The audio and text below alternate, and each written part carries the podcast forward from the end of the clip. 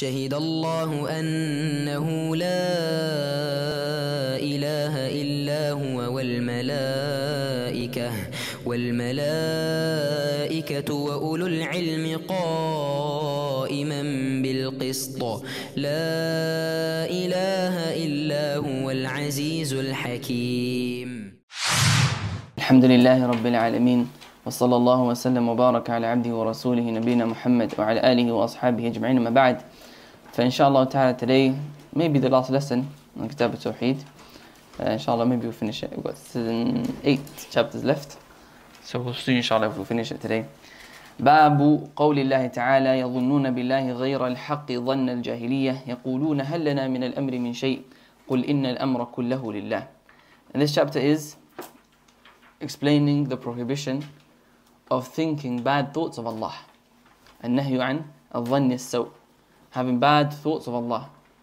And Allah subhanahu wa ta'ala uses this phrase, يَظُنُّونَ بِاللَّهِ غَيْرَ الْحَقِّ Thinking something about Allah that is not the truth. أو يَظُنُّونَ بِاللَّهِ ظَنَّ السَّوْء They think about Allah something that is evil, when in reality that is not the case. Allah subhanahu wa ta'ala, all of His actions are all good.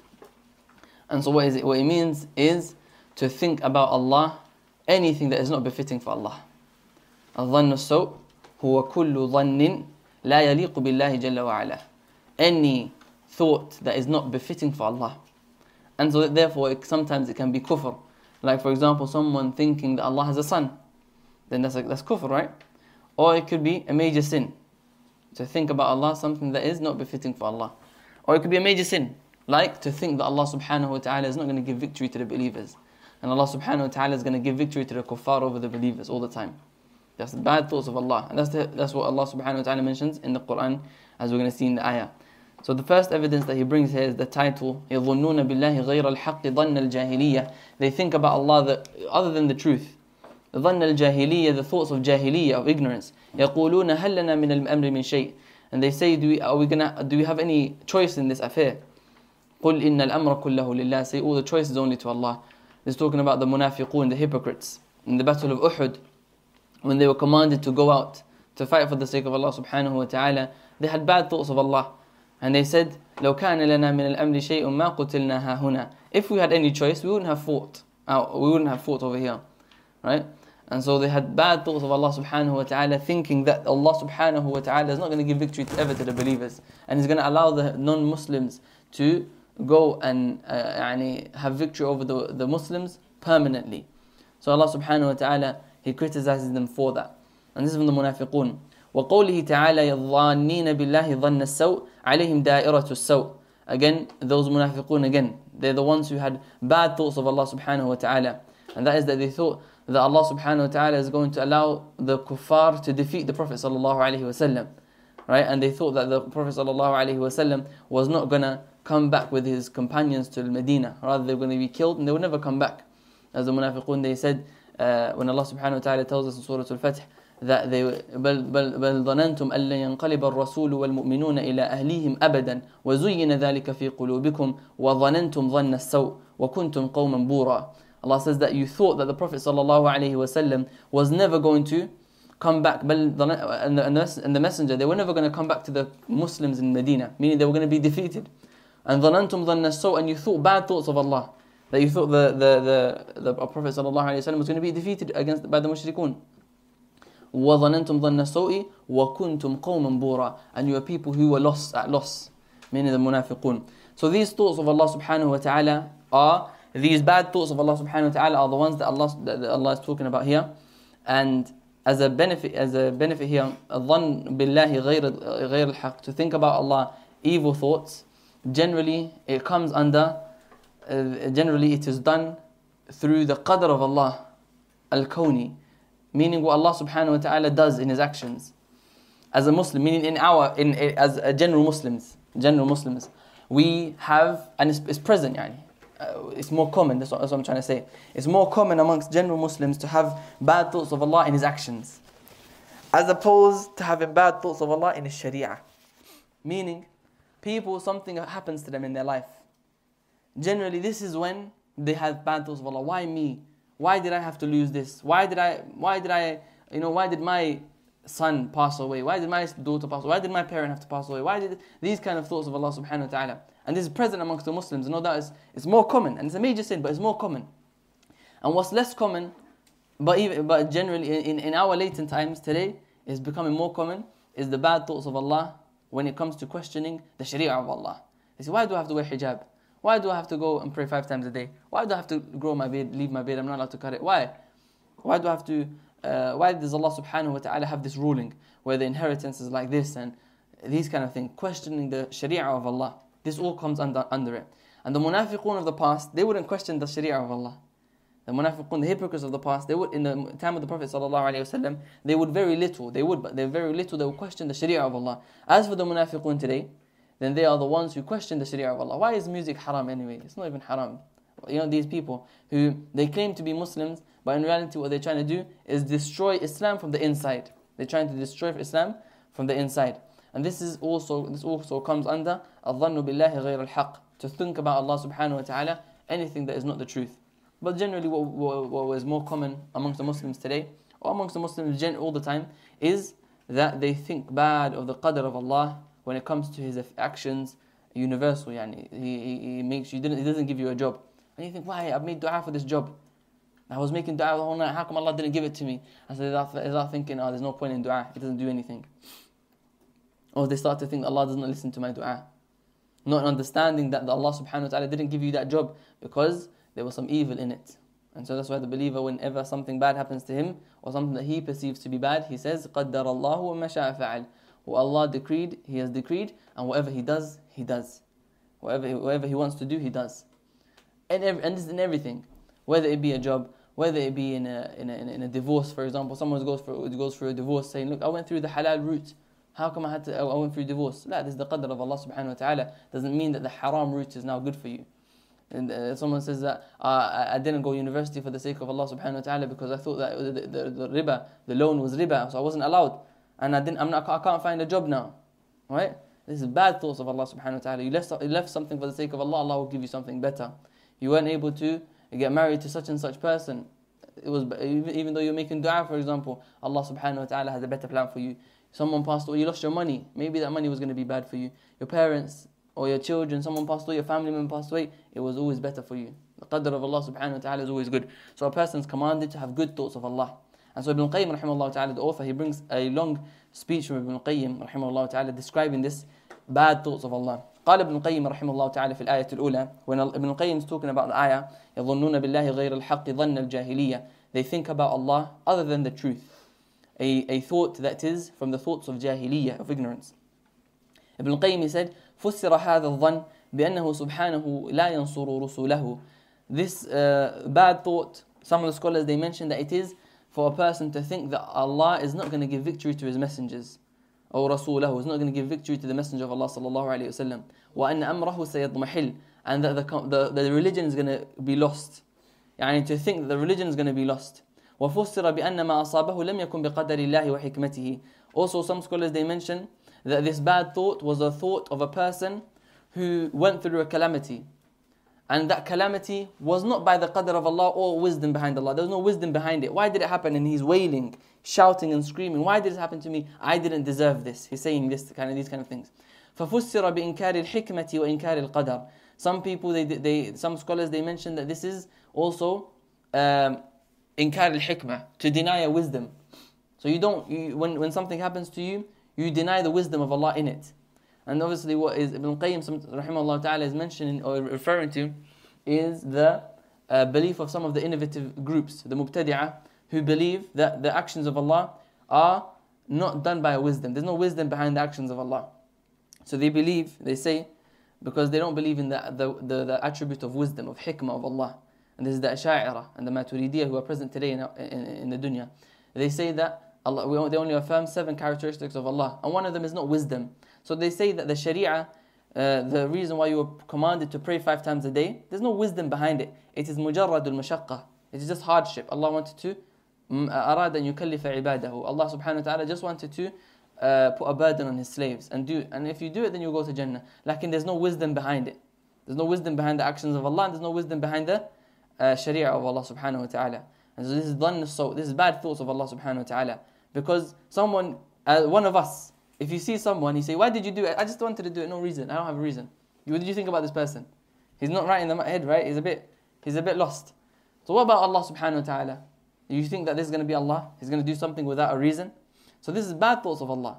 That's under the, other than the truth so some of the scholars they mention that bad thoughts of Allah is to negate the wisdom behind the actions of Allah and so therefore a believer understands that everything that happens to him will happen through a wisdom, hikmatun baligha, an ultimate wisdom that is also always good, whether you see it or not. You will eventually see it inshallah in the dunya or in the akhirah, you'll see the wisdom behind the actions of Allah. But even if you don't see it, know that there is wisdom behind it. And this belief of Ahlul Sunnah gives the believer comfort in his heart when calamity befalls him. وإنكار القدر also denying the qadr as the other groups of innovators they deny qadr the Qadariyah, they say that there's no Qadr. Allah subhanahu wa ta'ala doesn't decree anything, it just happens.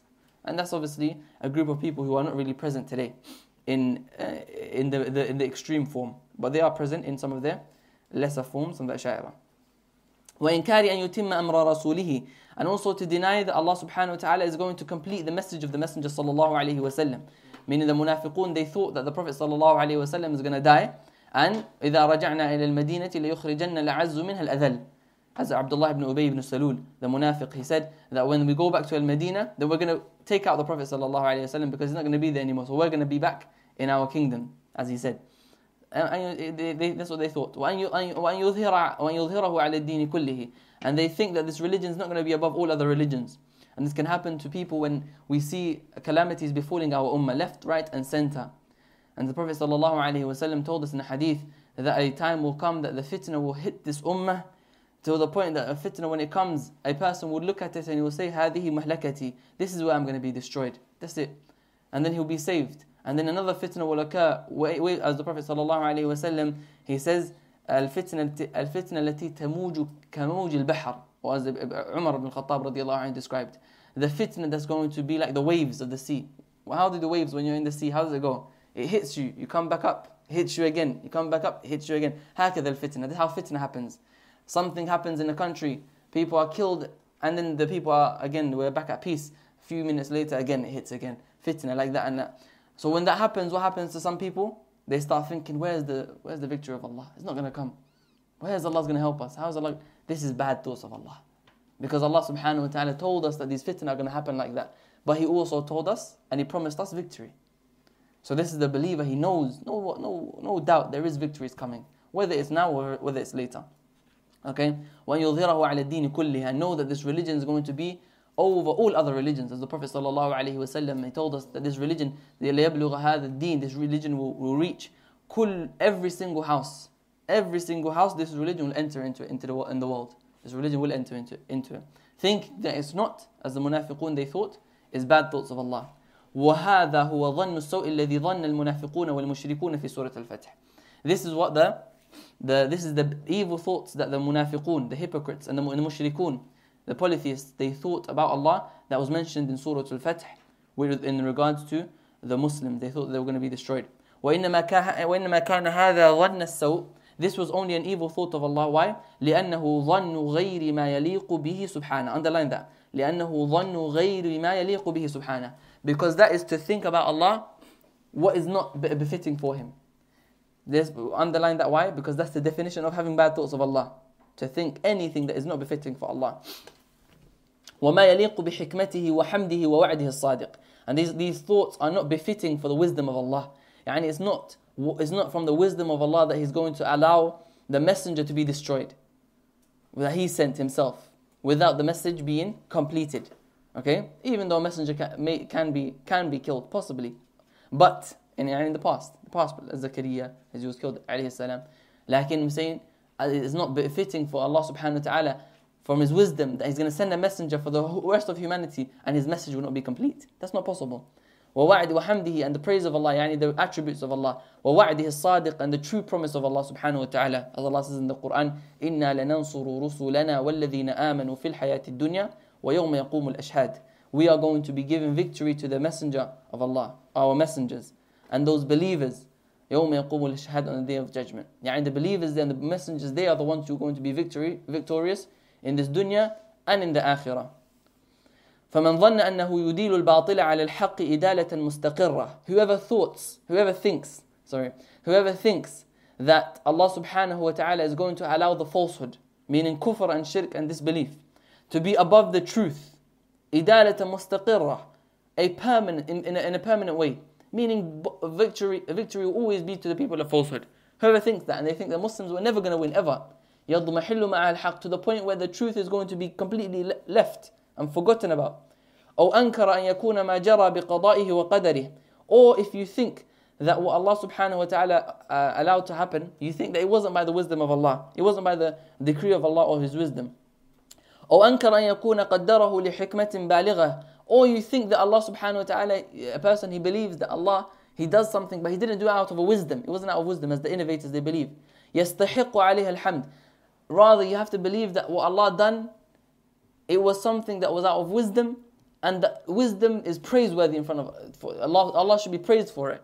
Not only should we believe that it's something that is good, but we should praise Allah for the thing that He's done for us, or the thing that we the calamity that's befallen us. بل زعم أن ذلك لمشيئة مجردة, or they, but rather they think that this is only because of the mere will of Allah. Meaning, what happened was just the will of Allah. There was no wisdom behind it, which is the belief of those innovators. It's just the will of Allah. No, no wisdom behind it. فَذَلِكَ ظَنُّ الَّذِينَ كَفَرُوا This is the thoughts of those who disbelieve. فَوَيْلٌ لِلَّذِينَ كَفَرُوا مِنَ النَّارِ And so destruction will be to those disbelievers in the hellfire. وَأَكْثَرُ النَّاسِ And the majority of the people, he goes on to say, huh? Ibn Qayyim, still, still speaking Ibn Qayyim. وَأَكْثَرُ النَّاسِ يَظُنُّونَ بِاللَّهِ ظَنَّ السَّوْءِ فِيمَا يَخْتَصُّ بِهِمْ The majority of the people, they think about Allah, evil thoughts of Allah, in things that happen to them specifically in their own lives, as I mentioned. So they, a calamity befalls them. وَفِيمَا يَفْعَلُهُ بِغَيْرِهِمْ Oh, Allah does to other people. And they think, why did Allah do that? He didn't deserve that. That person didn't deserve to go through such calamity. وَلَا يَسْلَمُ مِنْ ذَلِكَ إِلَّا مَنْ عَرَفَ اللَّهِ But the only people who are safe from these thoughts of, to, about Allah subhanahu wa ta'ala are those who know Allah. وَأَسْمَاءَهُ وَصِفَاتِهِ And you know the names of Allah and the attributes of Allah. Because the one who knows and learns the names and attributes of Allah, he's never going to have bad thoughts of Allah subhanahu wa ta'ala. When you know that He is Al-Hakim, the one who's the most wise, and you understand this name of Allah, and you believe in it, and you, you internalize it inside your, inside your belief in your heart, then that person is going to know Allah subhanahu wa ta'ala is never going to have these bad thoughts. That's why from the most important types of knowledge is to learn and يعني, to learn and understand the names and attributes of Allah. وَمُوجِبَ حِكْمَتِهِ وَحَمْدِهِ the one who knows, if the one, the one, the, the person who uh, will be saved from such bad thoughts are those who know the names of Allah subhanahu wa ta'ala and His attributes and the uh, what, is, what is necessary, what are the necessary outcomes of his wisdom and his good attributes. Alhamd. So the one who is smart, the one who is sincere to himself, let him look after this. يعني let him take care of having and be careful of having bad thoughts of Allah. وَلْيَتُوب إِلَى اللَّهِ and repent to Allah for these thoughts that you have you had about Allah subhanahu wa ta'ala. وَيَسْتَغْفِرْهُ مِنْ ظَنِّهِ بِرَبِّهِ ظَنِّ السَّوْءِ And ask Allah to forgive you for having bad thoughts of Him. وَلَوْ فَتَّشْتَ مَنْ If you look at the reality of the people and the inside, the way, of, the way you are inside your heart, if you look at your heart, لَرَأَيْتَ عِنْدَهُ تَعَنُّتًا عَلى الْقَدَرِ You see that a lot of people, they have hate for the qadr of Allah. Why did this happen to me? A lot of people, they have this. وَمَلَامَةً لَهُ And they start blaming the decree of Allah subhanahu wa ta'ala. They're not happy with it. They're not patient and they're not happy with it. وأنه كان ينبغي أن يكون كذا وكذا and they start saying to themselves that shouldn't have happened to me. It should, it, this should have happened instead. That's what they start saying. Anything small or big. فمستقل مستكثر. So a lot of people they have this. And some of them they have this in a major way and some of them they have just very minor. But all of it is bad. Some people they have all everything in this question. Why did Allah do this? To the point that they leave Islam. And some people they have it in some ways. Why that shouldn't have happened. And then they repent to Allah. We ask Allah subhanahu wa ta'ala to protect us. وَفَتِّشْ نَفْسَكَ So look at yourself. Look at yourself into your heart. How are you when it comes to this belief in the qadr of Allah? هَلْ أَنْتَ سَالِمْ Are you free from this? And then he brings lines of poetry. فَإِن تَنْجُ مِنْهَا تَنْجُ مِنْ ذِي عَظِيمَةٍ وَإِلَّا فَإِنِّي لَا إِخَالُكَ نَاجِيَا If you're safe from this, then you've saved, you've been saved from something that's huge. يعني and if you're safe from having bad thoughts of Allah subhanahu wa ta'ala, then you've been saved from something that is big. وَإِلَّا فَإِنِّي لَا إِخَالُكَ نَاجِيَا And if you don't, if you're not safe from this, then I don't think you're going to be saved from the hellfire. Nas'al Allah salam wal afiyah. So that is uh, an important bab about knowing what Allah subhanahu wa ta'ala, understanding the qadr of Allah subhanahu wa ta'ala, and knowing that everything that He does is good for us.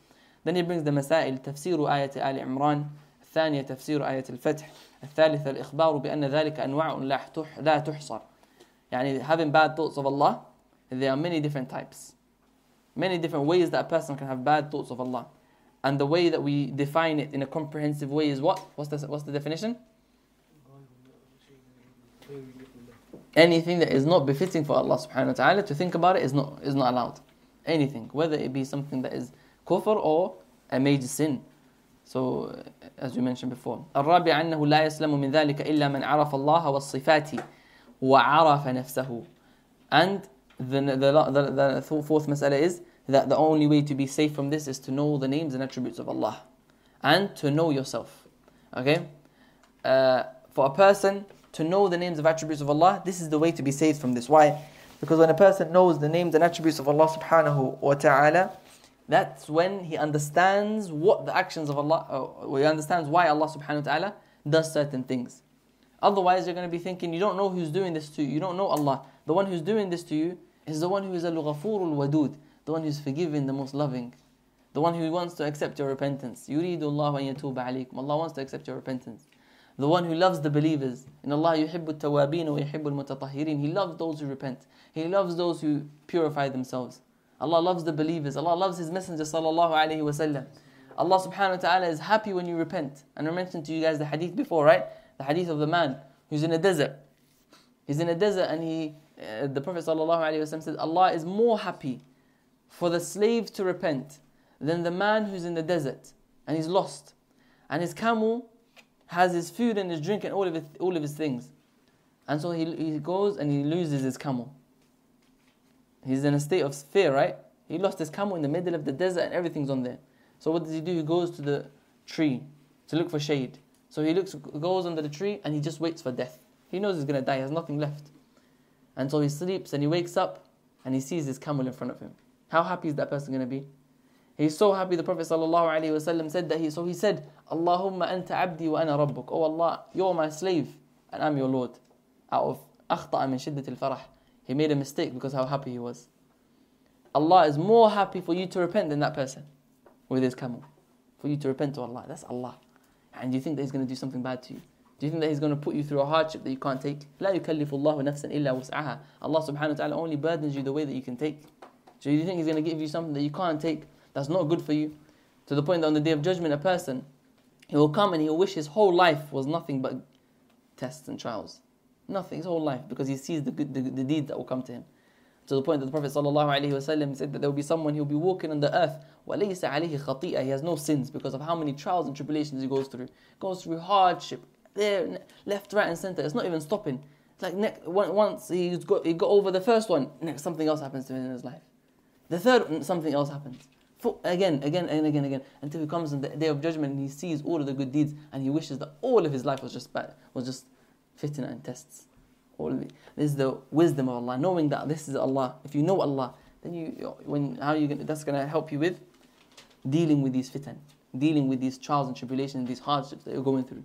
Because you know that the one who's doing this, it's like it's my, if your mother was doing something to you, you know, you understand later on that your mother they want to do it out of their own good, right? Out of their own, they wanted good for me. So what about Allah, the one who loves you more than your own mother? The one who the Salaf, or Sufyan, or one of the Salaf said that I, if I was to give, be given a choice, who would judge me on the day of judgment? My parents or oh Allah? I would choose Allah. That's Allah, subhanahu wa ta'ala. that's why, that's why learning the names and attributes of Allah, subhanahu wa ta'ala, is what's going to keep you safe from having bad thoughts of Allah and His actions and His decree. No. So he's questioning the Sharia, is that kufr? Questioning Allah's action, that's made a sin. No, questioning the Sharia, mean asking why, or the, if, yeah, disliking the Sharia is kufr, disliking it is kufr. And questioning the, uh, so, but not necessarily, yani question, huh? Complaining about it. No, questioning it, no, no, disliking it, sorry. Disliking it, that's when it becomes kufr. As for uh, the, the actions of Allah, then, then this is major sin. The qadr, yani, the qadr when we see actions of Allah, it comes under Sharia as well, like in the Qadr. طيب ما جاء في منكر القدر. Now we're talking about next chapter is the one who denies the Qadr of Allah subhanahu wa ta'ala. And denying the Qadr of Allah, first of all we have to understand what is the Qadr of Allah subhanahu wa ta'ala. Number one, there's four, there's four stages of the Qadr of Allah. There's four stages, meaning four things that we have to believe in when it comes to the Qadr of Allah, the decree of Allah subhanahu wa ta'ala. Number one, we believe and Allah subhanahu wa ta'ala كتب كل علم كل شيء Allah knows everything علم الله بالوقائع وكتابته لها ومشيئته وخلقه إياها So علم الله Allah knows everything Meaning nothing happened in this dunya without the knowledge of Allah Allah says والله بكل شيء عليم Allah knows everything What comes under this? The knowledge of Allah It comes on the future. What, what will happen in the future, Allah knows. What happened in the past, Allah knows and what didn't happen, if it was to happen, how it would have happened. Yani something that didn't happen, if it was to happen, Allah knows how it would have happened. Do you understand? And Allah says in the Quran, بل when the day on the kuffar when they come on the day of judgment Allah says بل لهم ما كانوا يخفون من قبل it became clear to them what they used to hide before meaning the day of judgment they used to deny it ولو ردوا if they were to be returned to the dunya ولو ردوا لعادوا لما نهوا عنه they would return to their same sins and they, they die they see the day of judgment they see the hellfire then they were given another chance to the dunya, they'll still do the same sins. And that shows from the wisdom of Allah the punishment of the kafir. Because he would have done the same thing anyway. طيب. So Allah knows what would have happened, how would have happened, if it didn't happen, even though it didn't happen. Second thing is Allah. So in the future past and what, what happened, how would have happened. طيب. Second thing is kitabatu. Allah subhanahu wa ta'ala has written everything down. And we're going to take the hadith of Ubadat ibn Samit radiallahu anhu that shows, إِنَّهُ أَوَّلَ مَا خَلَقَ اللَّهُ الْقَلَمِ فَقَالَ لَهُ أُكْتُبْ That the first, Allah has written everything down. That's going to happen until the day of judgment. Meaning, from the creation of the heavens, that, of the earth that we know today, 50,000 years before it, Allah subhanahu wa ta'ala created the pen and said to the pen, write. And so the pen said, what should I write? He said, write everything, كل ما هو كائن إلى يوم القيامة. Everything that's going to happen until the day of judgment. So everything that's going to happen until Yawm al-Qiyamah is written down. No. Uh, does that include what, uh, anything that didn't happen but how it would have happened? No. Everything that will happen until the day of judgment. Mm. As for what would have happened, it's knowledge of Allah. How would it have happened? But it didn't happen. So it's not everything that's written down is what? Everything that's going to happen until Yom Al-Qiyamah. طيب um, نعم that's the, that's the uh, writing huh? Allah, Allah, that's the hadith of Ubadah right? I mentioned to you the hadith of Ubadah bin Samit about the pen وكل شيء كتبوه في الزبر من القرآن طيب um, the third level of قدر that we must believe in is ومشيئته that Allah willed everything meaning nothing nothing can happen in the kingdom of Allah without the will of Allah nothing can, can happen without Allah having to will it Allah says in the Quran وما تشاءون إلا أن يشاء الله you have no will except under it is under the will of Allah subhanahu wa ta'ala meaning whatever Allah subhanahu wa ta'ala whatever happens then Allah allowed it to happen كونًا universally. Meaning, do we say that Allah subhanahu wa ta'ala allowed someone to sin? We, uh, we say yes, Allah allowed someone to sin generally. But did He give him permission to do it? In the Sharia, no. So in the Sharia, He said, don't sin. Even though He knew you were going to sin. And He allowed it to happen, but He commanded you not to. But He commanded you not to. And that's part of what? That's what we know, we know as free will to a point. Okay? Is that clear? Yani Allah subhanahu wa ta'ala, there's two types of qadr of Allah, right? Do you understand? The two types of qadr of Allah.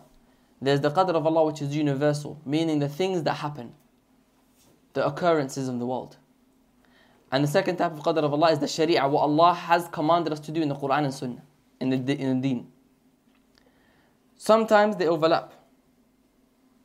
For example, we say that the one who sinned, Allah subhanahu wa ta'ala commanded him not to sin.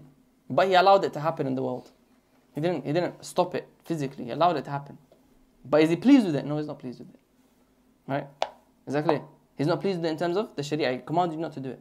But it happened, when it happened, did it happen under the wisdom of Allah? Yes, it happened, the wisdom of Allah. There was a wisdom behind it. For example, Iblis. The creation of Iblis. Did Allah subhanahu wa ta'ala allow Iblis to be to do what he's doing? To whisper and shayateen to do what they do, right? Allah did Allah allow it? Yes, and he knows it's happening, right? طيب what's the good in it? There's good in it. Even though that even though even though Allah subhanahu wa ta'ala and sorry, he allowed it to happen. But did he command Iblis to do it? No. Did he يعني, is Iblis allowed to do it? No. He's, no, he's not. He's not allowed to do it in Sharia. Is he sinning for doing it? Yes, he is. But there is a wisdom why Allah allowed him. Just like when someone is killed, Allah didn't allow someone to be killed. But يعني in the Sharia, He didn't command you to kill people. Lakin, he did say, when He allowed it, there was a wisdom behind it. It happened, but Allah, and Allah knew it was going to happen. Even though He told you not to do it, Allah allowed it to happen for a wisdom. What's the wisdom? Allah knows. There was always a wisdom behind everything that happened. there. Is that clear, guys? Is that clear? Is it? طيب, and I asked you guys this question before. What's the wisdom behind the creation of Iblis then? Hmm, someone who wasn't here. So what, can anyone think of any wisdom behind creation of Iblis then? To test the believers. And ahsant. testing the believers, if they pass, is that good or bad? It's good, they pass the test and they're rewarded. So, from the wisdom of creation Iblis, is that the believers will, will go to Jannah. They'll have a higher place in Jannah because of their uh, repentance from their sins. And so on. That's how all the qadr of Allah subhanahu wa ta'ala is. So, does dua change qadr? Dua does it change qadr? We say that the dua only changes the qadr. There's different types of qadr. The qadr are different types. Number one, the highest type of qadr, which is the one that we're going to mention in the hadith here, is the qadr that is written, you guys write this down now, the one that is written in the lawh al-mahfuz. The lawh al-mahfuz is the one that Allah subhanahu wa ta'ala wrote down 50,000 years before the creation of the heavens and the earth. بل هو قرآن مجيد في لوح محفوظ in Surah Al-Buruj, right? Is in Surah في لوح المحفوظ the Quran, I mean uh, everything was written 50,000 years before the heavens and the earth. That's the first type of qadr. Second, other then, then after that, there's many different types of qadr. Like the the qadr that is written down for the baby when he's in the womb of his mother. In the hadith of Ibn Mas'ud radiallahu anhu, uh, the Prophet sallallahu alaihi wasallam said, "إن أحدكم يجمع خلقه في بطن أمه أربعين يوما نطفة ثم يكون علقة ثم يكون مضغة ثم يكون مضغة ثم ينفخ فيه الروح فيكتب أجل when when the soul is blown into the baby فيكتب, then the angel is commanded to write his lifespan whether he's going to be in the hellfire or in Jannah and his rizq his provision. So that is written for the baby when he is born. And then we have the Qadr which happens every year. When? In Laylat al-Qadr. Right? إِنَّا أَنزَلْنَاهُ فِي لَيْلَةٍ mubarakah Inna كُنَّا munzirin فِيهَا يُفْرَقُ كُلُّ أَمْرٍ حَكِيمٍ In that night, every command that is wise from Allah subhanahu wa ta'ala is يعني, told to the angels. So that is the yearly Qadr. And the different types of Qadr uh, and sometimes they say um, daily qadr as well. So, the qadr that is written in the Lawh al-Mahfuz doesn't change. Dua does not change that. Like in the other types of dua, other types of qadr, sorry, it is changed by dua. So, if uh, the Allah subhanahu wa ta'ala tells the angel, for example, that give this person, we have the hadith of the Prophet sallallahu alayhi wa sallam said, Man arada an ينسأ في, and ينسأ في أجله whoever wants his lifespan to be long then فليصل رحمه then let him connect his family ties so the angel will be told if he connects his family ties then give him one more year if he doesn't then don't give him one more year that change though is already written in Lawh al-Mahfuz is that clear so when we say dua changes qadr nothing لا يرد القدر إلا الدعاء in the hadith nothing changes qadr except for dua meaning the qadr that is other than the lawh al-mahfuz, the daily, monthly, or, sorry, daily and, and, and yearly and lifespan qadr. Is that clear? So that's what it means by this dua change qadr? In that way it does. So the so on Wasallam when he had the pens writing, mm. that's on the lawh al-mahfuz. I don't know. Yeah. Hmm you mentioned four things uh, that Allah knows everything and He's written everything and He would have What's the fourth thing? We're not finished. Oh. Yeah, we're, not, we're not finished. What's the, what's the question? Then the fourth one is the fourth the level of qadr that we must believe is that Allah created everything. Allah created everything. Allah says in the Quran, Wallahu khalaqakum wa ma ta'malun. Allah created you and He created everything that you do. Allah created you and everything that you do. So He created you and your actions. That's why Al-Bukhari he has the book called Khalqu Af'al al-Ibad, that the actions of the slaves are created. What does that mean? That Allah subhanahu wa ta'ala created you. And He created your ability to do things. And He created your will to do something. And so the result of that is that Allah created your actions. Just like we say that you were born from your mother. But do we, uh, did Allah not create you? Allah did create you, right? Like in through those means of your father and your mother, and therefore you were born. And we and it goes back to Allah because Allah is the one who allowed that to happen. So therefore we say Allah created you and your actions because He is the one who created you and created your ability and created your will to do something. Therefore Allah created everything. Wallahu wallahu bikul wallahu wallahu kulli shay. Allah created everything. And in the Quran, Wallahu khalaqakum wa ma Allah created you and your actions. This is the belief of Al-Qadr. This is the belief of Ahlul Sunnah when it comes to the decree of Allah subhanahu wa ta'ala. We must believe in all four levels. We must believe in all of these four levels. Anyone who disbelieves in any one of these levels, then he has committed a sin that could be kufr. Um, so uh, the only people who denied the, the qadr of Allah, the knowledge of Allah, were the qadariyah, the first two levels, the knowledge and the writing of Allah. The knowledge of Allah was the qadariyah back in before at the time of the Sahaba where they said al amru unuf. They said that things just happen without the qadr of Allah. Allah does not know what happens until it happens. Those people were kuffar, as we're going to see here, inshallah ta'ala. As for denying the other levels, then, the, then the, as for today, then there's not many people who deny that level from the Muslims who say that Allah does not know what's happening. Rather, some scholars say there's, not, there's, no, there's no groups, no major group, or na- no group of Muslims who are known to have this belief system where they believe that Allah does not know anything that happens until it happens. But there are people who deny the other last two levels. They say that Allah subhanahu wa ta'ala doesn't, um, uh, this, uh, he denies, they deny the, the, the, will of the slave. So they say that the slave has no will, meaning that you're, you don't have any free will. Whatever happens, it happens because Allah forced you to do it. Your sin, Allah forced you to sin. that's the belief of the Ash'ara as well. From here we understand that Ash'ara have a deviant from many different ways. Jabriya. Jabriya, yeah, the Jabriya. I was going to say, with that evidence, if someone would believe the Jahmiyyah, you don't have free will, how would you get around that shubha? If someone says that you don't have free will, then we say that in the Quran, Allah subhanahu wa ta'ala has uh, affirmed two types of will. He affirmed the will of Allah and He affirmed the will of the slave as well. In the Quran, Allah says, وَمَا تَشَاءُونَ You have no will except, meaning you do have a will.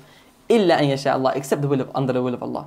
So we say that the will of the slave is under the will of Allah, meaning Allah subhanahu wa ta'ala allows you, without forcing you, allows you to do what you, you, you do.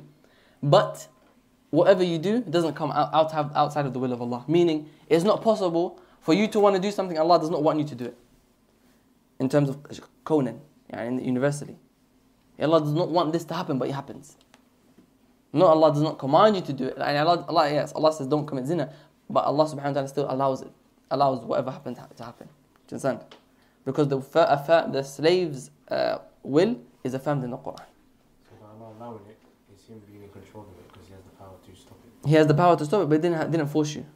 Yeah, and he didn't force you to do it. Just because he, he allowed it doesn't mean he forced you. That's the difference. what's the difference between the father and the qadr, uh, you know, at the time of the baby in the womb of the mother? Uh, the Lawh al-Mahfuz was written 50,000 years before the creation of heaven and earth. The difference between the Lawh al-Mahfuz and the one that's written at the time of the birth the Lawh al-Mahfuz was written 50,000 years before the creation of the heavens and the earth. As for the Qadr, which is at the baby, then it's at the time of the baby only. And the other, other difference is that the Lawh al-Mahfuz never changes. This one can change. Does the Lawh al-Mahfuz also have the changes written down? Yes. The Lawh al-Mahfuz has the changes written down. Another thing, last thing that I want to mention about Qadr before we go into the evidence is that the Qadr is the sir of Allah, is the, is the secret of Allah. As Ibn, Ibn Abbas radiallahu he said, the qadr is the secret of Allah. So delving into it, into trying to understand its wisdoms, or try to question its evidences is very dangerous. As we can see. And someone may not understand certain aspects of qadr. Delving into it, questioning the qadr of Allah. Why did this happen to me? This is the secret of Allah subhanahu wa ta'ala. And so therefore person should, the, the, the, the way of the believer when it comes to the qadr of Allah is to fully submit and not ask questions about why. As for understanding it, then you ask questions about understanding. يعني as a mas'ala. As for when it comes to the actual actions of Allah, then asking about why Allah subhanahu wa ta'ala done something, this is from the ways of a shaitan that he traps the believer. So the evidence is وقال ابن عمر والذي نفس ابن عمر بيده لو كان لأحدهم مثل أحد ذهب ثم أنفق ثم أنفقه في سبيل الله. And he's talking about Ibn Umar when two people came to him from Al Basra and they heard the, the, the, the speech of uh, Ma'bad al Juhani. Ma'bad al Juhani was a man who was the first person to come out with this belief that everything happens without the decree of Allah, meaning Allah does not know what's happening until it happens. So they came to, uh, to, the, to Mecca to look for Abdullah ibn Umar or one of the companions. So they found Abdullah ibn Umar and they told Abdullah ibn Umar about this belief of Ma'bad al Juhani. So Ibn Umar he said, وَالَّذِي نَفْسُ ابْنِ عُمَرَ بِيَدِهِ I swear by Allah in whom my, my, my soul is in his hand. لو كان لأحدهم مثل أحد ذهبا if one of them they had the amount of the, the, the amount of the mountain of Uhud in gold, meaning you had a mountain in gold. ثم أنفقه في سبيل الله and then he gave that mountain of gold to charity. ما قبله الله منه Allah would never accept it from them حتى يؤمن بالقدر until they believe in the decree of Allah.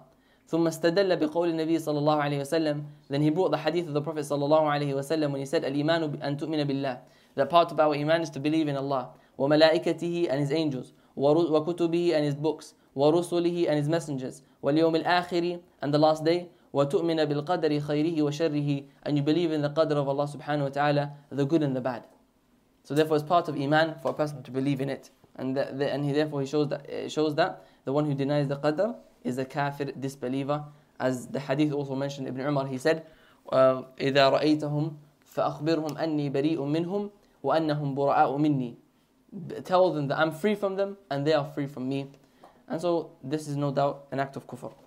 رواه مسلم narrated by Muslim in الصحيح وعن عبادة بن الصامت رضي الله عنه he narrated أنه قال لابنه he said to his son عبد عبادة بن الصامت said to his son يا بني oh my son إنك لن تجد طعم الإيمان you will never find the taste of إيمان the sweetness of إيمان حتى تعلم أن ما أصابك لم يكن ليخطئك until you know that whatever came to you it was never going to miss you وما أخطأك لم يكن ليصيبك and whatever missed you was never going to come to you. Meaning that the qadr of Allah subhanahu wa ta'ala is nafid, it's going to happen, whether you like it or not. Meaning, whatever happened to you, it was going to happen to you even if you, were, you ran as far as you can. And whatever you missed, it was never going to come to you even if the whole earth and all the human beings came together to try to give it to you. They would never be able to give it to you. And in the hadith of the Prophet sallallahu alaihi wasallam, he said, وَعْلَمْ أن الأمة لو اجتمعت على أن ينفعوك بشيء Know that if the ummah, they all came together to try benefit you with something لم ينفعوك إلا بشيء قد كتبه الله لك They will never be able to give you that benefit except for something that Allah has written it for you ولو, أجمع, ولو اجتمعت على أن يضروك بشيء And if they were to come together to harm you with something لم يضروك إلا بشيء قد كتبه الله عليك They would never be able to harm you except by something that Allah has decreed, even if they all come together for it. Right? Uh, uh, the pens have been lifted and the papers have dried. Meaning the qadr has been written and there's nothing's going to change it. What's going to happen is going to happen, whether you run away from it or not. نعم. وفي رواية لأحمد uh, no, sorry. Uh, and then, then he, and then he said, "Sami'tu Rasulullah sallallahu alaihi wasallam." Ubaid bin Samit. He said, "I heard the Messenger of Allah sallallahu alaihi wasallam say, "Inna awwala ma khalaq Allahu al-qalam." That the first thing that Allah سبحانه وتعالى created was the pen. فقال له, he said to the pen, 'أكتب write." فقال, oh sorry, "Inna awwala ma khalaq Allahu al-qalam." I translated as what? How is it translated in the book? The first thing that Allah created was the pen. The one who writes. Nah. The first thing that Allah created was the pen. Huh? That's what he said in the book, right? Uh, that is according to one narration. إن أول أو is it أول ما خلق الله القلم another narration إن أول ما قدر الله إن أول ما uh, the first thing that Allah subhanahu wa ta'ala created was the pen. There's some translations. The other translation which is better, the other understanding in Arabic, and there's two different understandings in Arabic itself, therefore translation is going to be different. So first one is to say أول ما خلق الله القلم. The first thing Allah was created created was the pen. And the other narration is أول ما خلق الله القلم. And what's the difference in meaning? أول is ظرف. ظرف zaman. Meaning as soon as Allah created the pen. What's the difference? The first thing Allah created was the pen. As soon as Allah created the pen, He said to it, write. What does it mean? Nah. So the first one means that Allah, the first thing that Allah created was the pen. Second one is it doesn't mean that that was the first thing. It just said as soon as it's created, the pen, he told it to write. Right? So, and so therefore there's a difference of opinion. What is the first thing that was created by Allah subhanahu wa ta'ala in this world, al-alam al-mushahad, that we, ha- we know of now? This, this world or this creation that we know of now. Because we know that Allah subhanahu wa ta'ala was creating even before that. 50,000 years before the creation of the heaven and the earth, Allah subhanahu wa ta'ala was still creating before that. But we just don't know what Allah created before that. But we know from when? The pen until now. The Yawm al-Qiyamah. Allah Allah will always be creating. That's the belief of Ahlul Sunnah that Allah will always be creating before and after. طيب. So what's the first thing that was created in this in this world that we know of now? These seven heavens, these Jannah and Nar. What's the first thing that was created? There's a difference of opinion. So according to this narration, if you say the first thing Allah created was the pen, أَوَّلُ مَا خَلَقَ اللَّهُ الْقَلَمِ then it's the pen. And some scholars they mention that it's minority opinion. And the majority of the scholars they say no, it is أَوَّلَ مَا خَلَقَ اللَّهُ الْقَلَمِ as soon as Allah created the pen. So therefore, Wallahu A'lam, the first thing that Allah created was the Arsh of Allah. Because oh, uh, in the hadith, the Prophet wasallam told us about that the, the, first creation of Allah was the Arsh. وَكَانَ عَرْشُهُ عَلَى الْمَاءِ His Arsh, His throne of Allah subhanahu wa ta'ala was upon water. So some of the scholars they mention, or the majority of scholars they say that the first thing that Allah created was the Arsh of Allah. So therefore the correct, in, correct translation, or even in Arabic, was to say, أَوَّلَ مَا خَلَقَ اللَّهُ الْقَلَمَ As soon as Allah created the pen. قال له set the pen right فقال له اكتب فجرى في تلك الساعة بما هو كائن إلى يوم القيامة so what happened was that Allah subhanahu wa ta'ala he allowed to happen or he, he, the pen wrote everything that's going to happen until يوم القيامة until the day of judgment is that clear question mm.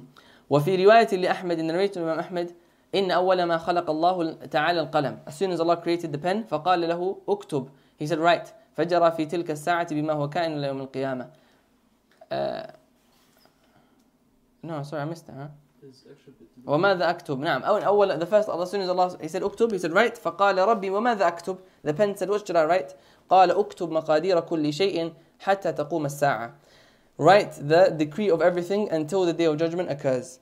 يا بني O my son, Ubad ibn Samit is saying to his son, سمعت رسول الله صلى الله عليه وسلم يقول I heard the Messenger of Allah وسلم, saying, Man ala minni. Whoever dies without believing this, then he's not from me. Meaning, that person has disbelieved in Allah subhanahu wa ta'ala. وفي رواية لأحمد in the narration of Imam Ahmad in his Musnad he says إن أول ما خلق الله تعالى القلم as soon as Allah created the pen فقال له اكتب he said to the pen write فجرى في تلك الساعة بما هو كائن إلى يوم القيامة and so in that time everything that was going to happen until Yom al-Qiyamah was written down by that pen. وفي رواية لابن وهب from the narration of Abdullah ibn Wahb رحمه الله from the students of Imam Malik قال قال رسول الله صلى الله عليه وسلم he said the messenger of Allah صلى الله عليه وسلم he said فمن لم يؤمن بالقدر خيره وشره أحرقه الله بالنار whoever does not believe in the qadr of Allah the decree of Allah then the good and the bad Allah subhanahu wa ta'ala will burn him with the fire showing that believing in the qadr of Allah is a pinnacle or is a, is a part of our belief and is a pillar of our belief. He says here khayrihi wa sharrihi, the good and the bad. What do we mean by good and the bad? The good, uh, some, of may question, is the decree of Allah bad? Can the Allah subhanahu wa ta'ala decree be bad? Someone may question that. So how can Allah, why the Prophet sallallahu alayhi wa said good and bad? We say that what it means here is the good and the bad according to the slave. For me, when I lose my something, I lose something, that for me is a bit hard on me. So therefore, it can be described as bad, meaning the way I look at it. But as for the action of Allah itself, then it's good, even if we see it as bad. And it's a lesson for us that everything that happens in our lives is good for us, even if you don't see it. Even if you don't see it. From the qadr of Allah subhanahu wa ta'ala. خيره وشره, that's what it means. That's why we have the hadith of the Prophet sallallahu alayhi wa when he said, we do not attribute evil to you, O Allah. Meaning only good, uh, we only, attribute good to you, Allah. وفي المسند والسنن عن ابن الديلمي ابن الديلمي رحمه الله تعالى he said قال أتيت أبي بن كعب he came he came to Ubay ibn Ka'b there's a lesson for us that when we have these questions about the about Islam we go to the scholars the people of knowledge who are going to answer it for us instead of what people do today or what people do generally a lot of times, is they go to anyone and everyone. They ask these questions, and the answer may even give you a worse shubha. It make the, the answer will make it even more hard for you to accept. But if you were only to go, if you were to go to a person of knowledge who is older in age and experience and knows about these things, and a person who's firmly grounded in knowledge, then he would have given you one answer, one ayah, one hadith that would have taken away that shubha from you, that doubt that you had from you there and then. So he went to Ubay ibn Ka'b. Ubay ibn Ka'b, the one that the Prophet ﷺ said to him, "أقرأكم Ubay. He is the most knowledgeable of reciting the Quran. So he was from the scholars of the companions. And when we say the most knowledgeable of reciting the Quran, Ubay ibn Ka'b radiallahu anhu, it's not just that he was able to recite the Quran, as we have a lot of times today. When the Prophet ﷺ, he said, يَكْثُرُ الْقُرَّاء وَيَقِلُّ الْفُقَهَاء That there will be a lot of qurra, people who recite the Quran, but they will be very little in terms of fiqh, in terms of knowledge.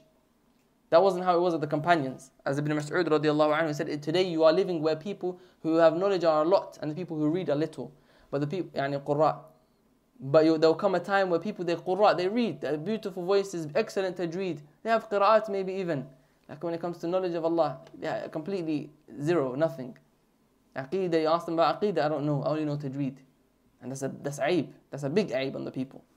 And there's, there's a problem with the people when they say, يعني they say أهل القرآن أهل القرآن and they think أهل القرآن is someone who just recites the Quran he has a nice voice and he's constantly reciting the Quran نعم is good rewarded لله, is good لكن this is not the this is not what أهل القرآن is أهل القرآن هم الذين يتلونه حق تلاوته what does it mean by يتلونه حق تلاوته does it mean reciting تلاوة لا من التلو it's not from تلاوة it's from تلو يعني يتبعونه حق اتباع اتباعه they follow the Quran the way it should be followed and also they recite it the way it should be recited Yani both of them need to be present. So Ubay ibn Ka'b wasn't one of those who just recited the Quran. Just because the Prophet ﷺ said, Aqra'ukum Ubay, he was the one who was the most aqra, the one who recited the Quran the best. He wasn't just the one who recited the Quran the best, but he also was knowledgeable. He's from the scholars of the companions. As opposed to today when we have people who recite the Quran, but when it comes to knowledge, absolutely nothing. And that's aib on them. And no doubt, at a young age, that's not a problem. At a young age, that's not a problem.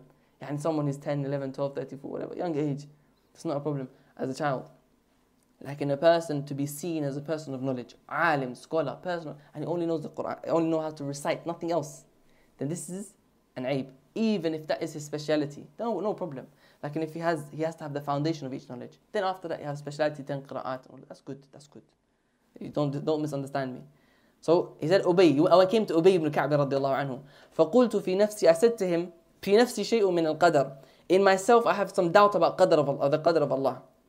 فحدثني بشيء لعل الله يذهبه من قلبي. So tell me about something that maybe Allah will take away from my heart. يعني this doubt. فقال he said لو أنفقت مثل أحد ذهبا. Look at the same speech as Ibn Umar, huh? That shows that the companions, their knowledge came from one source. Because you look at the answer, they all gave the same answer. If you were to give the amount of Uhud in gold, ما قبله الله منك Allah would have never accepted it from you حتى تؤمن بالقدر until you believe in the قدر of Allah وتعلم أن ما أصابك لم يكن ليخطئك And you know, you must know and believe that whatever befell you, whatever happened to you, was never going to miss you. It was always going to happen to you. That car crash was always going to happen. That loss of money was always going to happen. That death was going to happen. Whether you like it or not. وَمَا أَخْطَأَكَ لَمْ يَكُنْ لِيُصِيبَك And whatever missed you, you went for that job, you, you didn't get it. You were never going to get it. Don't worry. Even if you tried everything, you had all the links in the world, you would never get it. وَمَا أَخْطَأَكَ لَمْ يَكُنْ لِيُصِيبَك It was never going to come to you. وَلَوْ مِتَّ عَلَى, وَلَوْ مُتَّ عَلَى غَيْرِ هَذَا لَكُنْتَ مِنْ أَهْلِ النَّارِ And if you die not believing this, then you'll be from the people of the hellfire. What did he say? In fact, if you give mountain of Uhud gold. Who else said that? Abdullah ibn Umar in that hadith. Who said also, وَتَعْلَمْ أَنَّ مَا أَصَابَكَ لَمْ يَكُنْ لِيُخْتَيَكَ Ubad ibn Samit in the previous hadith. The source of knowledge was one. The companions, all their source of knowledge was one. So they gave out because it was from the Prophet sallallahu From this we understand that this knowledge no doubt was from the Prophet sallallahu So this answer that the companion gave wasn't just from the companion, it was from the Prophet sallallahu قال فأتيت look what, I look what he says فأتيت عبد الله بن مسعود I came to Abdullah ibn Mas'ud again who's Abdullah ibn Mas'ud the alim of Kufa the alim of the companions the one who the Prophet sallallahu alaihi wasallam he said if you want to recite the Quran the way it was revealed then recite it in the way of the Ibn Ummi Abd the way that Abdullah ibn Mas'ud recites Notice here he's saying recite. Again, I, I want to emphasize this point. He's saying recite, but it doesn't mean just reciting, voicing. He means the way that he, he has knowledge of Quran.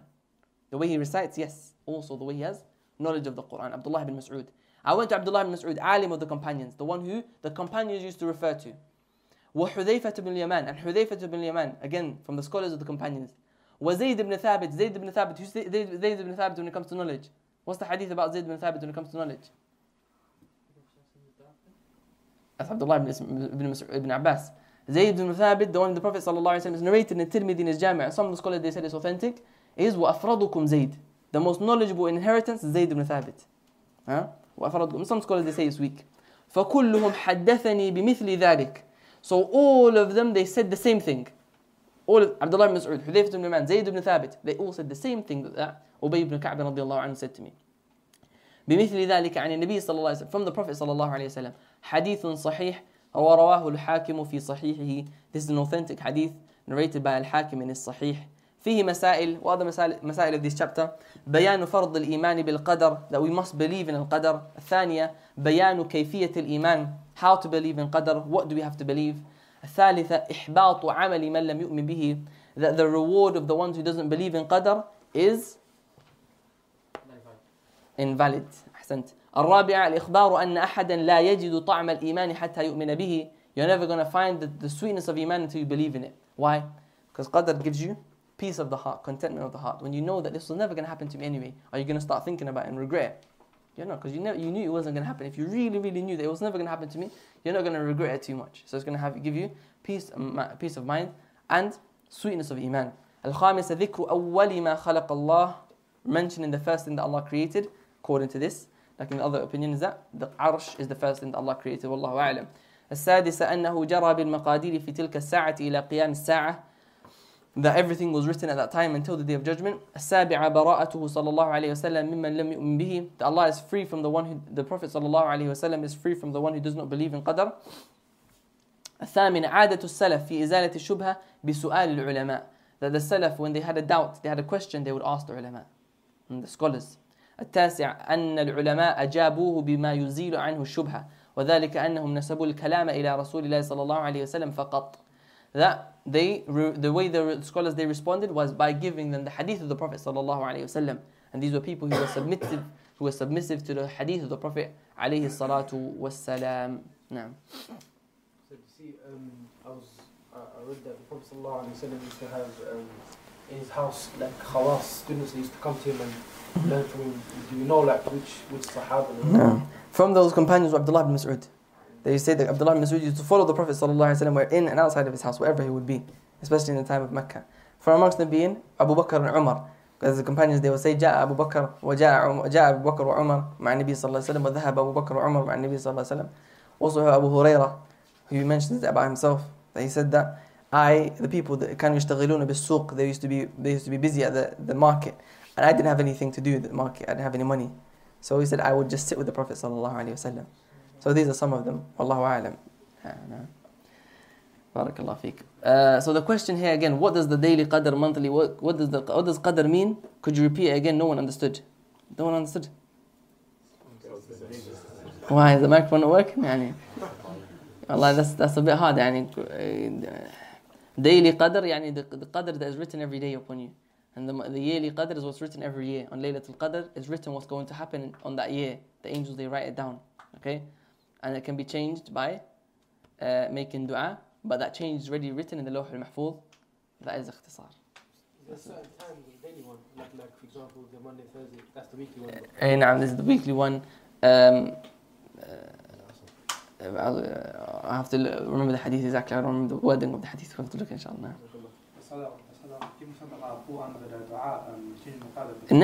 Yeah, so give this sadaqah come under dua changing qadr. Yes, we're not just talking about dua changes qadr, but dua and things things that have been mentioned that change the qadr. For example, the hadith of the dua, for example, the silatul rahim, being close to the family, sadaqah, and things like that. There's others as well. No. باب ما جاء في when it comes to pictures pictures what's the ruling on pictures al المصورين the one who makes pictures. When it comes to pictures, we have um, a few things I need to mention. Number one is the prohibition when it comes to a surah is dawat al arwah, anything that has a soul. Anything that has a soul is prohibited for it to be made as a picture. And what we mean by uh, to be prohibited to, made, to be made as a surah. And what do we mean by surah? Because English picture is not really the right translation. What we mean by surah are three things, are two things. Okay, two things. Number one are statues by ijma'. No difference of opinion. Statues are haram. Making a statue of anything that has a soul is haram. And it's a major sin. And no doubt they come under these ahadith. Number two is written, handwritten, hand-drawn pictures. And this is a haram according to the majority of the scholars. No doubt. That's not allowed for a person to draw the al-arwah, anything that has a soul. What we mean by anything that has a soul is an animal, human being, and he has to include the head. Because we had the hadith, al-suratul ras. The head, the head is the picture. Meaning if there's no head, then it's not a picture. It's not a surah, it's not haram. If it has a head, then it's haram. Statues, drawing. Exactly. Animals or humans.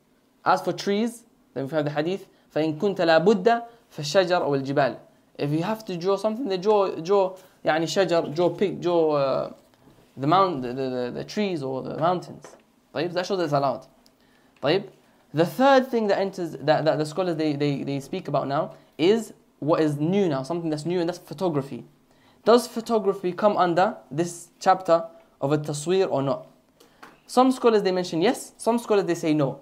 So what is the opinions?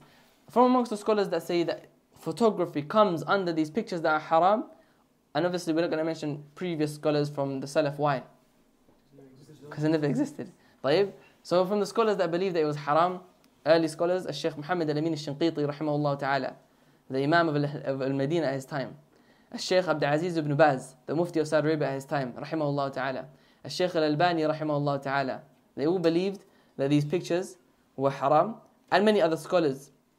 Um, الشيخ صالح al-Fawzan, الله ta'ala. And many other scholars, they believe that it's all haram, meaning pictures. And Sheikh Muqbil bin Hadi al-Wadi'i, rahimahullah, of Yemen, he believed that these, all of these pictures were haram. What's the question?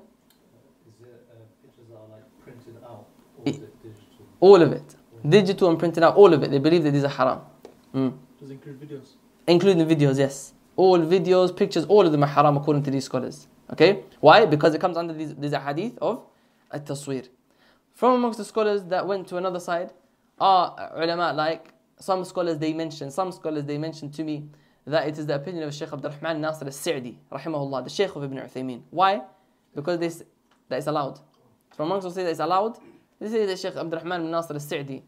And the reason why they said that, I asked why was it? Because they said because we saw a video of him himself. And this is from the students of the students of Sheikh Abdul Rahman Nasr al-Sa'di said that. Wallahu alam, that's a good uh, way of saying that this is his opinion. Wallahu alam. Uh, from amongst the scholars was one of the opinions of Sheikh ibn Uthaymeen, uh, uh, and he changed his opinion before he died. And from amongst those scholars uh, of today, Sheikh Salih al-Luhaydan, uh, and there's many other scholars who take those, who takes that side. Um, another opinion, the last opinion that I want to mention, is the opinion that Sheikh ibn Uthaymeen rahimahullah ta'ala died upon. And that is that he said that these pictures are haram if they're printed out and if they're still if they're digital, then it's not considered to be a surah. Why do some say it's halal? Why do some say it's haram? Some say it's haram because they say it comes under a hadith. The, others, the others they say it is not haram because it doesn't photography does not come under hadith. Rather, it comes under the same ruling as a mirror, or it comes under the same ruling as uh, and just capturing what's there. But wallahu alam, that seems to be a weak opinion. Why? Because the, the, the mirror it captures exactly what's there. As for the the the picture, the photo, the, the, the photo, the and it's different mega, mega, megapixels, mega, megapixels. So it doesn't capture exactly what's there. It's going to be different to. It's going to be. It is closer. Wallahu alam to what is on a, a, a paper and it's being drawn by hand. Wallahu alam because you see that someone can draw something by hand and it can be almost the same thing. And that come Wallahu alam seems to be the case with those the photography. So these scholars they say this. Some scholars they say that. And the middle opinion is Sheikh ibn Uthaymeen, when that he died upon, that is that he said that if it is digital, then it's allowed because it's not considered to be a physical thing. It's not physically a picture. Okay? And a person, when it comes to this mas'ala, shouldn't open it, it shouldn't be uh, looking, look into it through the lens of his desires. You shouldn't look at, I think pictures are haram because I like to post on Instagram, I like to post on uh, my picture, or I like to take pictures. Rather, you should look at the Quran and the Sunnah, what you believe is closer to Allah subhanahu wa ta'ala wants you to believe, Wallahu A'lam.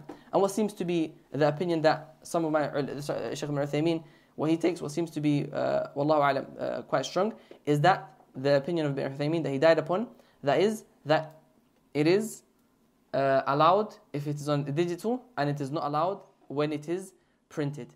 Those scholars now who said it's haram completely, they said that videos, all that is haram. They gave two exceptions. Or you can say one exception or two exceptions. Number one is a darura. When there's a necessity, you're allowed to have a picture. For example, a passport picture. It's a necessity. You have to have it, otherwise you're going to be harmed if you don't have a passport picture. Therefore, they say it's allowed. The second one, they say it is lil haja, when there is a need. And this is the opinion of Sheikh bin Baz rahimahullah ta'ala before he died, at the end of his life. He said if there is a need, then it is allowed. Or sorry, they all say that there's a need is not allowed. From amongst those needs now that they mentioned, Sheikh bin Baz mentioned from amongst those needs, is uh, muhadarat, lessons, for example, or when it comes to medicine, when it comes to textbooks of, of learning. When you're learning through a textbook, you're going to need to have a printed picture in the book in order to have a diagram and things like that. Therefore, they say it's allowed. So why? Because they have the principle is ma حرم What is haram because of a, it was haram to prevent something, it became it becomes halal permissible للحاجة when there's a need. For example, we mentioned in Kitab al-Nikah, if you guys remember, that there is it's haram for a person to look at a woman, right? But it's allowed when? When there's a need for a witness or for marriage. You're allowed to look at her because there's a need. Why? Because it was it was permit it was prohibited from you to look at a woman because it causes fitna. So that's the, that's the reason why the, the reason for uh, for for being haram is a dhari'ah, is to prevent fitna. Anything that was made haram to prevent something becomes permissible when there's a need. You understand that? Exactly. So they use that principle for here. When, the, when there's a picture, a picture is haram. Why? It was made haram because it leads to shirk. Therefore, it will be permissible only when there is a when there is a need, such as a lesson needs to be um, recorded. Uh, why? Because there's a need for it. There's a there's a haja. There's a need for people to need to benefit and learn the Deen of Allah, right? Or and it's more engaging when it's a video. So therefore, they say it's more it's allowed. Or learning textbooks and things like that. So Wallahu alam, these are the opinions of the scholars, and that middle opinion is the opinion of Shaykh Ibn Uthaymeen. Wallahu ta'ala alamu bis-sawab. Naam, free mixing falls underneath that as well. Free mixing is haram, but obviously someone needs to go shop, and there's going to be women there. Is it, are we going to say it's haram to go shop? No, you can go to the shop, but ala qadr al-haj, according to what's the need. the second thing you mentioned of Shaykh Salih al-Haydan, he said, that with videos or pictures? Or both? Both. Shaykh Salih al-Haydan said that it's allowed. No, this is the opinion of Sheikh Saleh al Haidan. As for Sheikh al Fawzan, the noise is not allowed. And you know, with the, picture making, is the qiyas made that you're not allowed to make pictures because you're acting as a creator? No, the reason why you're not allowed to uh, make pictures for re two reasons. Number one, because it is acting like you're a creator. Number two is because it leads to shirk, statues and things like that. It leads to shirk, right? Statues and pictures as well. Mm. So what about um, so if a person takes the opinion that taking pictures is allowed, mm. is he allowed to use filters on his pictures? And change the colors and the tone and all of that? Uh, recently, Sheikh Salih Al-Fawzan gave a fatwa when it came out that um, the video, the picture, sometimes picture, you look old, it makes you look old. Yeah. He said that's not allowed, it's haram. Because it's changing the creation of Allah subhanahu wa ta'ala. So they say it's not allowed. Wallahu a'lam if filters come under that. Wallahu a'lam. Mm. So you know how he said um, if it doesn't include the head, mm. it's hmm. fine. Mm. But you know, some uh, nowadays, some people they include the head, but they don't include that feature in the face. No. So someone just rubs out the eyes. Is that does that make it a picture? It's still a picture. Still haram. Sometimes, what makes it? Sometimes they'll have a drawing, but it's just yeah, no, no feature. No, no, it can't have any head. It can't have the head. If the head is, is there, then it's considered to be a surah. If it's a real head, yeah. As in, like, your will draw a cartoon with just the outline of head, nothing else. Allah, if it looks like a head, then it's not allowed. And if it's like a real creation, if it's a fake creation, then it's different. Like a, like, like a stick man with a head, it's not fine. That's fine. It's different. Like it's a real human being with a head, or a real animal with a head, then it's not allowed. With a real, if it's fake, like a cartoon, that's, that's different. Yeah. So is there a view that um, if you don't have the facial features, like the nose and eyes, it's allowed? الله أعلم I don't know about the view لكن we have the hadith of the Prophet sallallahu alayhi wa sallam, إنما الصورة الرأس the picture is the the surah is the head Therefore, tams, when the Prophet ﷺ ordered us to do tams, tams يعني to remove the picture, is by removing the whole head. والله أعلم. No. خلاص طيب نعم last question. people who wear clothes have uh, pictures of uh, paintings or cartoons, just physical eyes and stuff like that? Yeah, if it's if it's not a real animal, real human being, or for example, it's just a, it's just an eye, an eye, it's the eye, yeah. then that's fine a lot of us have like picture albums and stuff, like with our family. We take the pictures. What about that? No, picture albums obviously if a person now believes that it's haram, then it's not allowed. Then it's not allowed for a person to have it, and therefore they must destroy it. Wallahu a'lam. And when I'm not telling you to destroy your picture albums at home. But if you believe it's haram and you are the authority in your house and it's my picture album, then you have to destroy it because you believe it's haram. Like if it's your parents and you're going to burn it, no. Because they might believe it's allowed you you can't pray in like, stuff with the Christians. And you shouldn't have it at all. No, I'm saying, for example, uh, in school we've got ID badges and you've got weather. I'll need to, go I'm I take it off. Yeah, you take it off. You take it off. No. Are the sisters talking? really? No, they can hear. Can sisters please keep it quiet?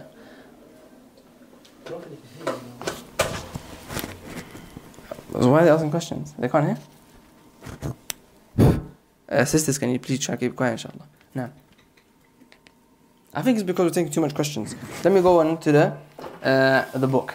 وعن ابي هريره رضي الله عنه قال قال رسول الله صلى الله عليه وسلم the messenger of Allah صلى الله عليه وسلم he said من ومن قال الله تعالى Allah سبحانه وتعالى said in the Quran or said in a hadith قدسي hadith ilahi وَمَنْ أَظْلَمُ مِمَّنْ ذَهَبَ يَخْلُقُ كَخَلْقِي Who is worse than the one who goes to create like my creation? فليخلق ذَرَّةً أَوْ ليخلق حَبَّةً أَوْ ليخلق شعيرة Let them try to create an ant or let them try to create a habba, a seed. or let them try to create one piece of hair. Meaning to show, to show here that a person who goes and creates like the creation of Allah, meaning he tries to draw a picture or try to create a statue, then that person has done mudahatu bi khalqillah. He has, he has, uh, yani he has challenged Allah subhanahu wa ta'ala in his creation. Therefore we say that this is not allowed and it's haram from this. And from this we understand that this is a major sin.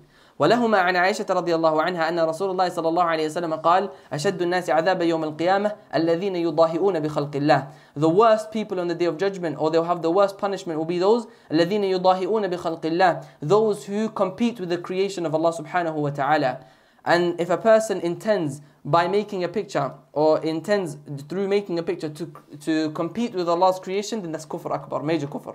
So when is making a picture kufr? When a person does it with the intention of المضاهات لخلق الله to compete with the creation of Allah. Then it becomes kufr. Other than that, it's a major sin. ولهما عن ابن عباس رضي الله عنهما ابن عباس رضي الله عنهما narrates He said, سمعت رسول الله صلى الله عليه وسلم يقول I heard the messenger of Allah صلى الله عليه وسلم He said, كل مصور في النار Anyone who makes a surah, a picture, فهو he's in the hellfire. يجعل له بكل صورة صورها نفس يعذب بها في جهنم. Every single picture that he makes, it will be made, it will be brought to life. And it will be, he will be used, it will become a soul, yeah, and it will be, it will, every, any picture that he made, it will be used to punish him. And this is something that should strike fear into the believer. Even, يعني, to be, just to be safe, is, is, best to be safe, right? and, and he narrated what? Uh, وَلَهُمَا عَنْ, عَنْهُ مرفوعا Ibn Abbas رضي الله عنهما, he narrates from the Prophet صلى الله عليه وسلم also. And he said, مَنْ صَوَّرَ صُورَةً فِي الدُّنْيَا كُلِّفَ أَنْ يَنْفُخَ فِيهَا الرُّوحُ وَلَيْسَ بِنَافِخٍ Whoever creates a picture in this dunya, then he will be commanded to blow the soul into that picture that he's created. وَلَيْسَ بِنَافِخ And he will never be able to do so. And this is a punishment for him. In the hadith, the previous one, كُلُّ مُصَوِّرٍ فِي النَّارِ All of the people who make pictures there in the hellfire shows that it's a major sin as well. وَلِمُسْلِمٍ عَنْ أَبِي الْحِيَّاجِ قَالَ Abu al-Hayyaj, he said, from Muslim narrated in the Sahih, from Abu al-Hayyaj that he said قال لي علي علي رضي الله عنه ibn Abi Talib said to me ألا أبعثك على ما بعثني عليه رسول الله صلى الله عليه وسلم should I send you to do what the Prophet صلى الله عليه وسلم sent me to do قال ألا تدع صورة إلا طمستها that you do not leave a surah a picture إلا طمستها except that you have destroyed it and what does it mean by طمس to remove the head to remove the head so any picture the way to remove it is to remove the head whether it be by scrubbing it out or whether it be by removing the head a, from a statue. ألا تدع صورة إلا طمستها ولا قبرا مشرفا إلا سويته and you do not leave a grave that is يعني built up except that you make it flat on the earth. The graves they should be it shouldn't be built up rather they should be flat on the earth.